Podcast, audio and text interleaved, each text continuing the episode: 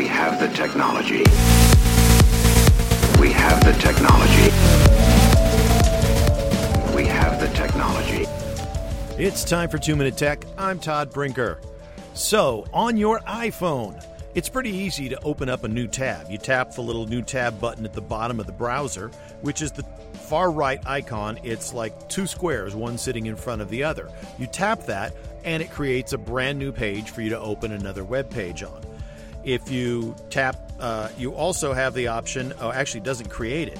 It shows you all the tabs you can tab through it, and then there's a plus sign. The plus sign is what lets you create it. What you may not know is if you press and hold on that plus sign, you'll see all of the uh, most recently opened web tabs, and you can reopen any of them. So if you accidentally close one, you can go back to it.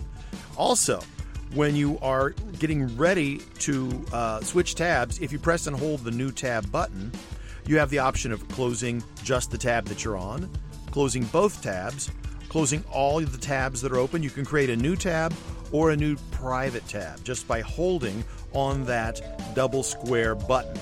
So you have a couple different options. You can um, press and hold on the new tab button and you'll get a menu that lets you manipulate your tabs. You can use them, close one, close many, uh, you can create a new private tab, etc.